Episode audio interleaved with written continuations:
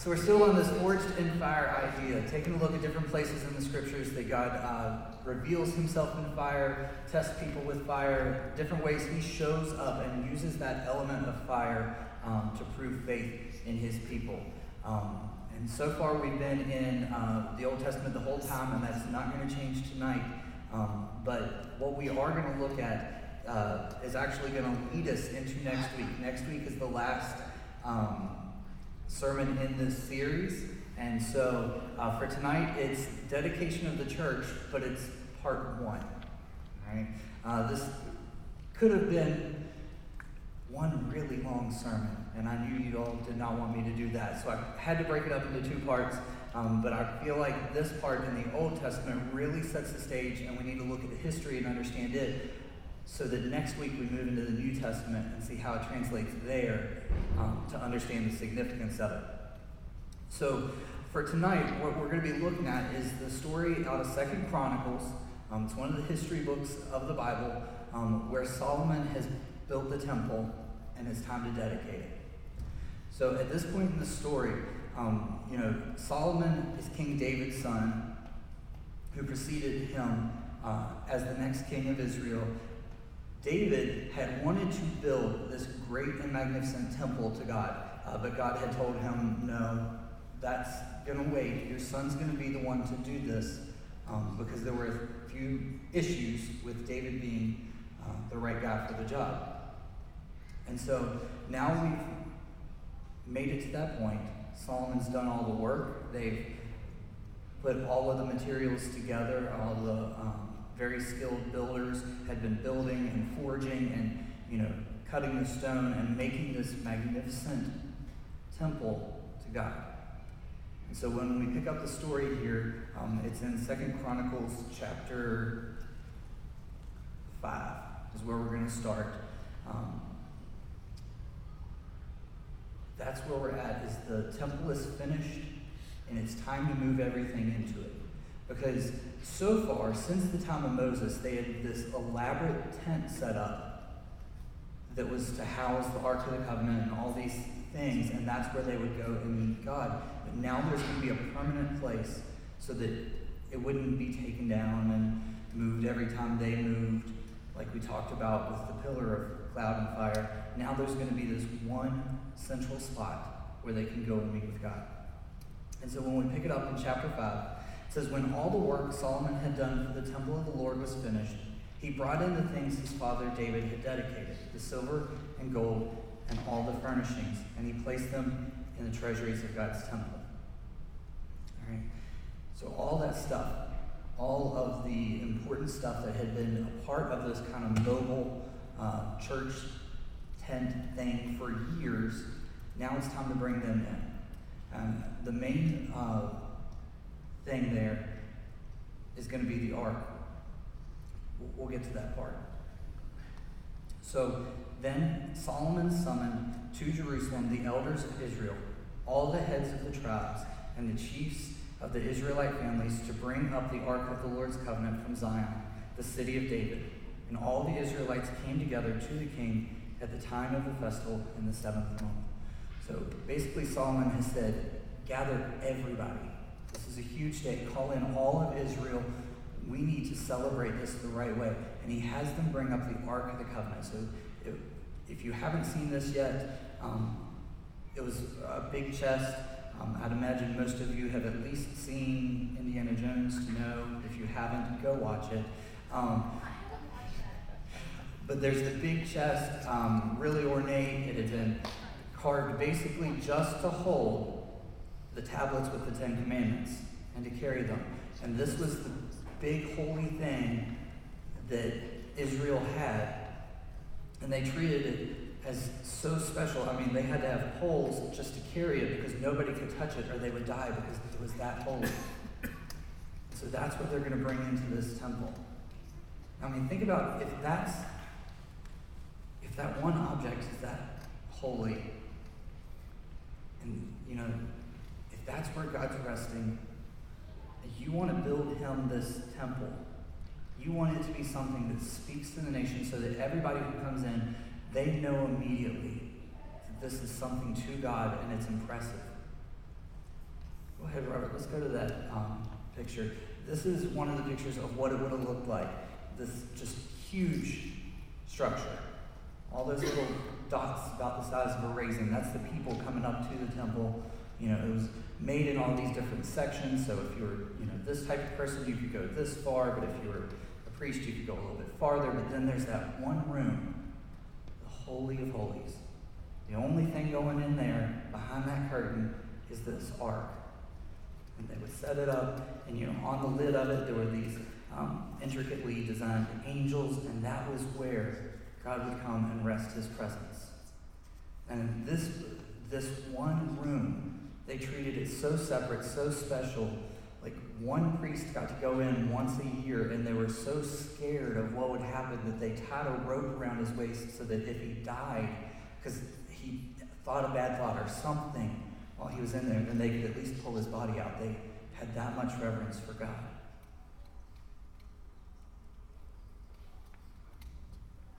So they've got it ready, and they take that ark in there.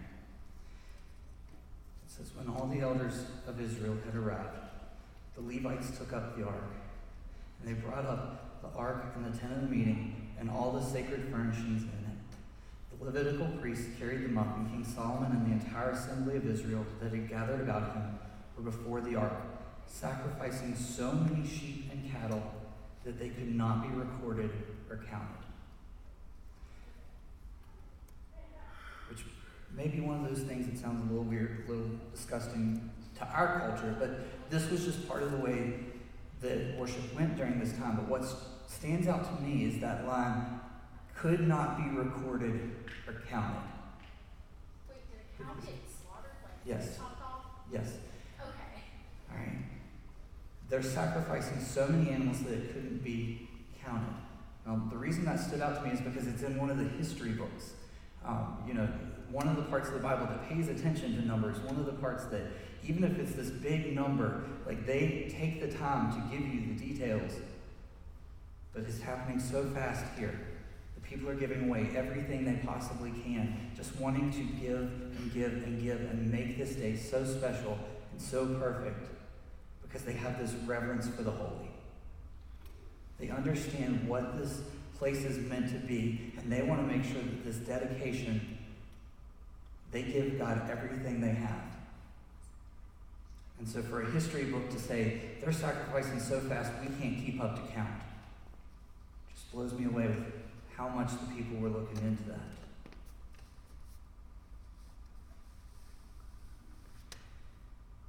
Skip down a little bit here. As this is all going on, um, they're all worshiping through song and through music the way we were doing before. Pay attention to the line. I've kind of highlighted it here. Um, but it says, The trumpeters and musicians joined in unison to give praise and thanks to the Lord. Accompanied by trumpets, cymbals, and other instruments, the singers raised their voices in praise to the Lord and sang, He is good. His love endures forever. And the temple of the Lord was filled with the cloud, and the priests could not perform their service because of the cloud, for the glory of the Lord filled the temple of God.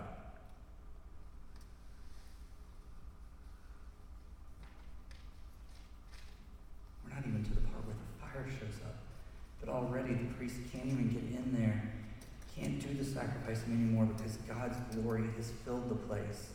And people are overwhelmed, and they're singing this line is good, His love endures forever. You see, by this time, um, they had kind of started to put together what was basically an early hymnal. And so they had all these songs for their worship services. Um, and a lot of what's in there, we know it as the Psalms. So a lot of the things that David had written in Psalms, they were already singing them in glory to God. And I think that's what's going on here. It would be Psalm 136. I'm going to read just a little bit of it to you. Because I don't think they just sang that one part.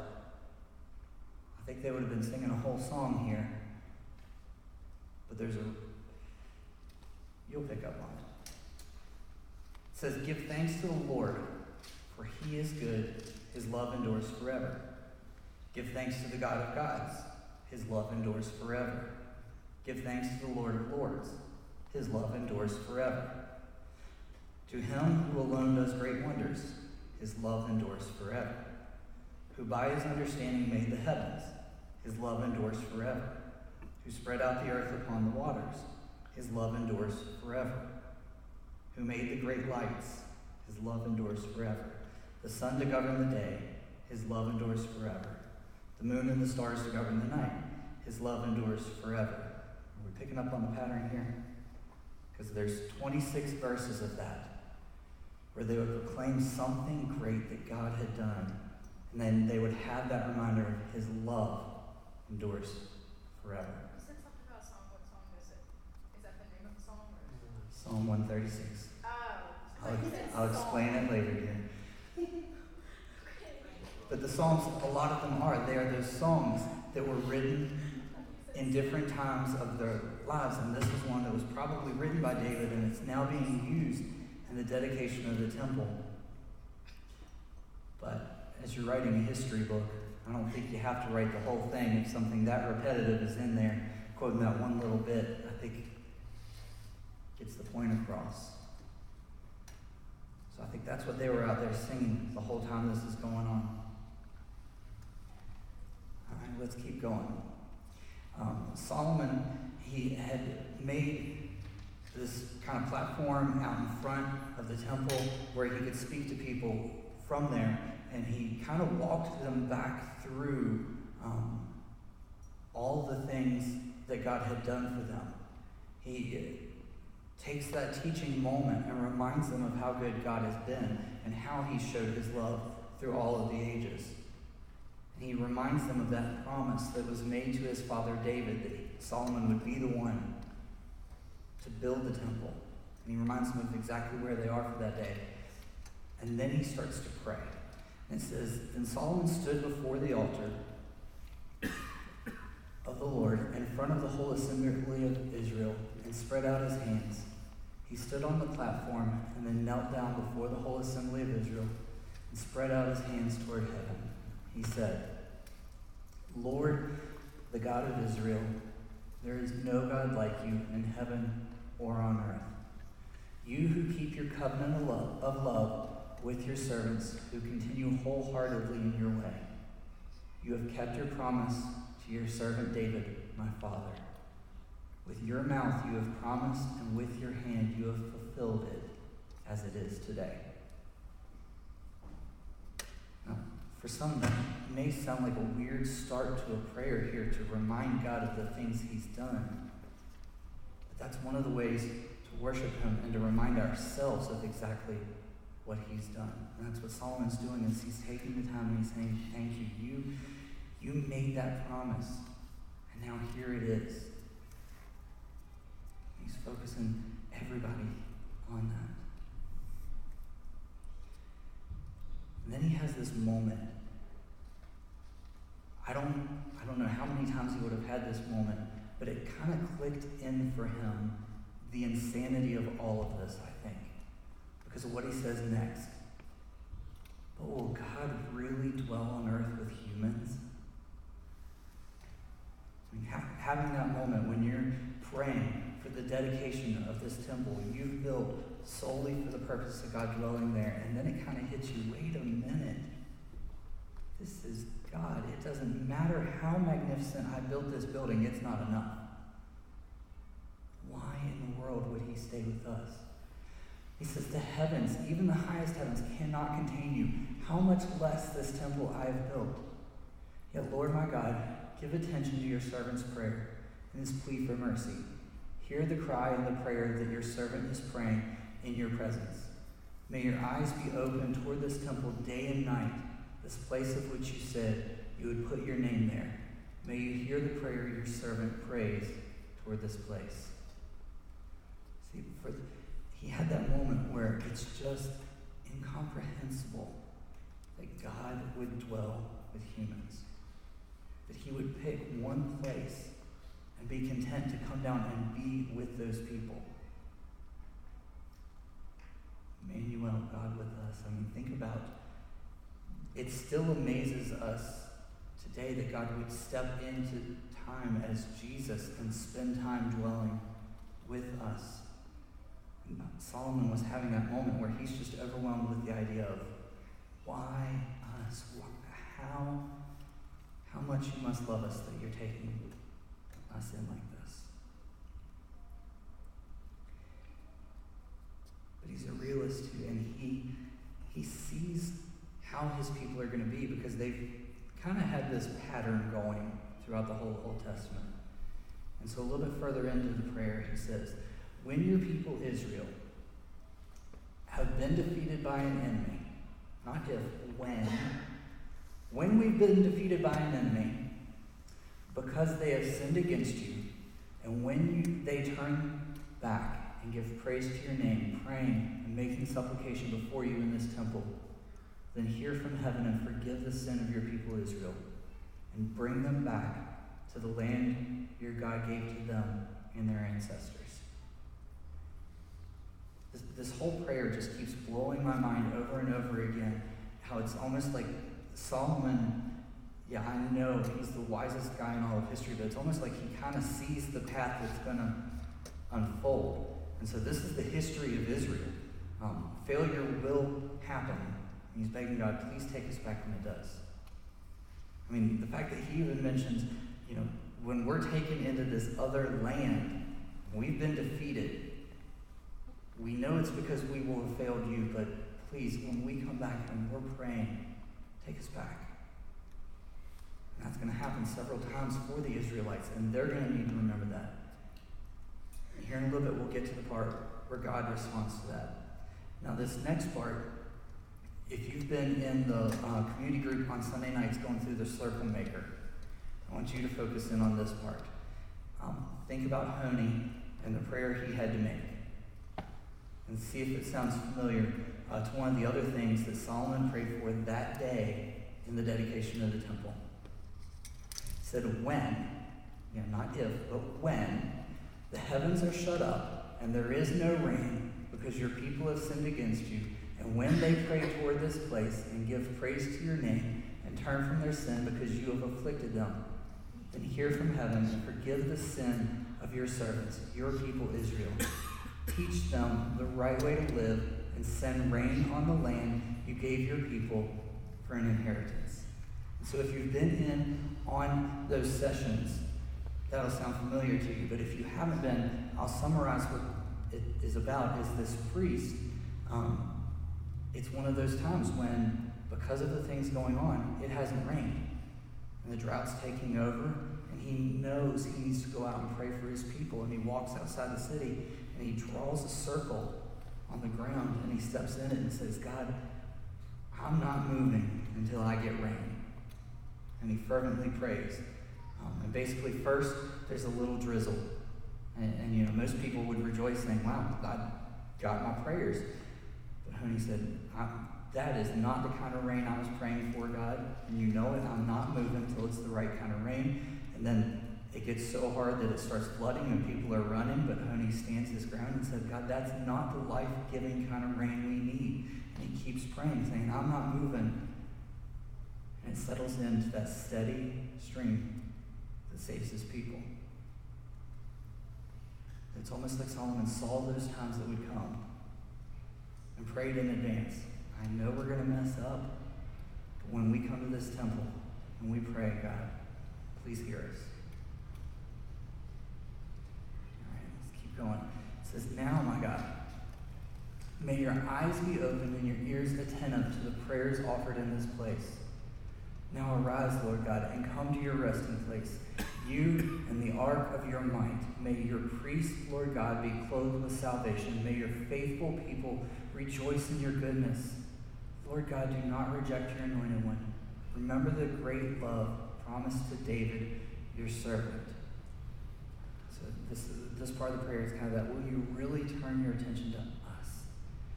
God, all these things I've been praying for. Now we're at that time where God, if this is really right, turn your attention, turn your focus on us.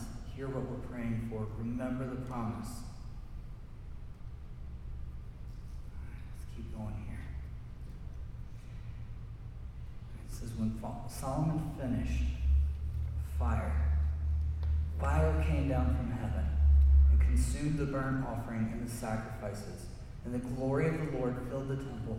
The priest could not enter the temple of the Lord because the glory of the Lord filled it. if you've been here with us, think back through all these times that God has shown up in that fire to lead his people. The burning bush with Moses, the pillar of fire leading them day and night, the fire that fell down from heaven in front of Elijah and the prophets of Baal. This is another time where the fire is the response and the affirmation of what Solomon has been praying for. God, will you really dwell with us? Will you really turn your attention to us? God answers yes. That fire is a very emphatic yes. You are my people. But as we've seen with Isaiah, there's also that idea that the fire, the coal, can be that cleansing, that dedicating thing, like it is here with the temple. It marks something significant, something special happening in that time and place. When the people see this, it affects them.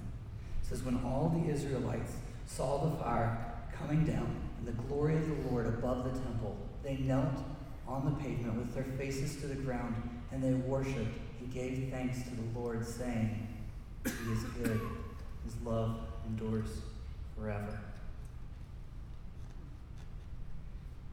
Once this has happened, God kind of gives some of his response to everything that Solomon has been praying for. And this is what he says. Um, this probably sounds familiar to some of us. It says, If my people who are called by my name will humble themselves and pray and seek my face and turn from their wicked ways, then I will hear from heaven and I will forgive their sin and will heal their land. It was God's response of, Yes, I know you're going to mess up too. I know that there are going to be times when I have to turn off the rain to remind you. I know there's times when you're going to have to lose in battle, be captured to remind yourselves of what's important. But yes, come back, call on my name. I will accept you. It's a pretty big promise from God. He's there waiting. He, you know, like Solomon looking down the timeline, seeing all the things that would happen. God had already seen it all, knew about it all, and had a plan for it all. It culminates in Jesus. But this vision of the dedication of the temple, uh, it, it's just this thing that just is sticking in my mind. Like I said, I wish I could go ahead and preach the second half of this, but I know you all can't sit through all of that. Not yet. But next week, um, as Paul Harvey would say, the rest of the story, we're going to see how this comes in and translates in the New Testament.